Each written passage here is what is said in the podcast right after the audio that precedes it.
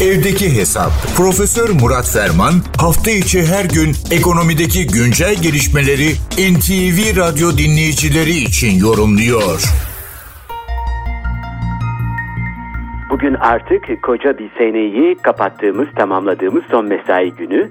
2023 yılı bizlere veda ederken 2024 ile saatler sonra buluşmuş olacağız. Tabii bununla ilgili olarak beklentiler, algılar bütün dünyada takip edilmeye, tespit edilmeye çalışılıyor. İş buna geldiğinde senelerdir bu işi en geniş kapsamlı ve karşılaştırmalı olarak yapan Ipsos şirketine ait Global Advisor Predictions yani dünya çapında tahminler, öncelikler araştırması var. Bu sene 2024 versiyonu da geçtiğimiz günlerde açıklandı. Global Araştırma Şirketi 34 ülkeden 25.292 yetişkin ile bu araştırmayı gerçekleştirmiş. 54 sayfalık çok kapsamlı bir çalışma. Geçtiğimiz senelerle de elbette karşılaştırma olduğu için enteresan. Şöyle bir göz atalım isterseniz. 2023 yılı nasıl geçti diye ilk önce sorulduğunda ülkem için bu yıl kötü geçti diyenler geçen sene %90 imiş 2022 için bu sene %73 civarında. Tabii Covid etkisi vardı daha evvelki unsurlarda. Ondan evvel de %65 civarındaymış ondan evvelki yıl. Demek ki 3'te 2 çoğunluk 2023'ün çok da iyi geçmediğini düşünüyor. Bu çerçevede anlaşılıyor ki ortalama olarak %88 birinci Arjantin en kötü olanların oranının yüksek olduğu ülkeyken en düşük İsviçre %48. Çevresel olarak baktığımızda geçtiğimiz sene içerisinde gerçekten durumun ne olduğunu ortaya koyanlar %65 civarında diyorlar ki sıkıntılar devam edecek ve 2024'te de %70 civarında iklimle ilgili sıkıntıların devam edeceğini iddia ediyorlar. Bu sene bir global pandemi bekleyenlerin ortalaması 2024 yılı için %48.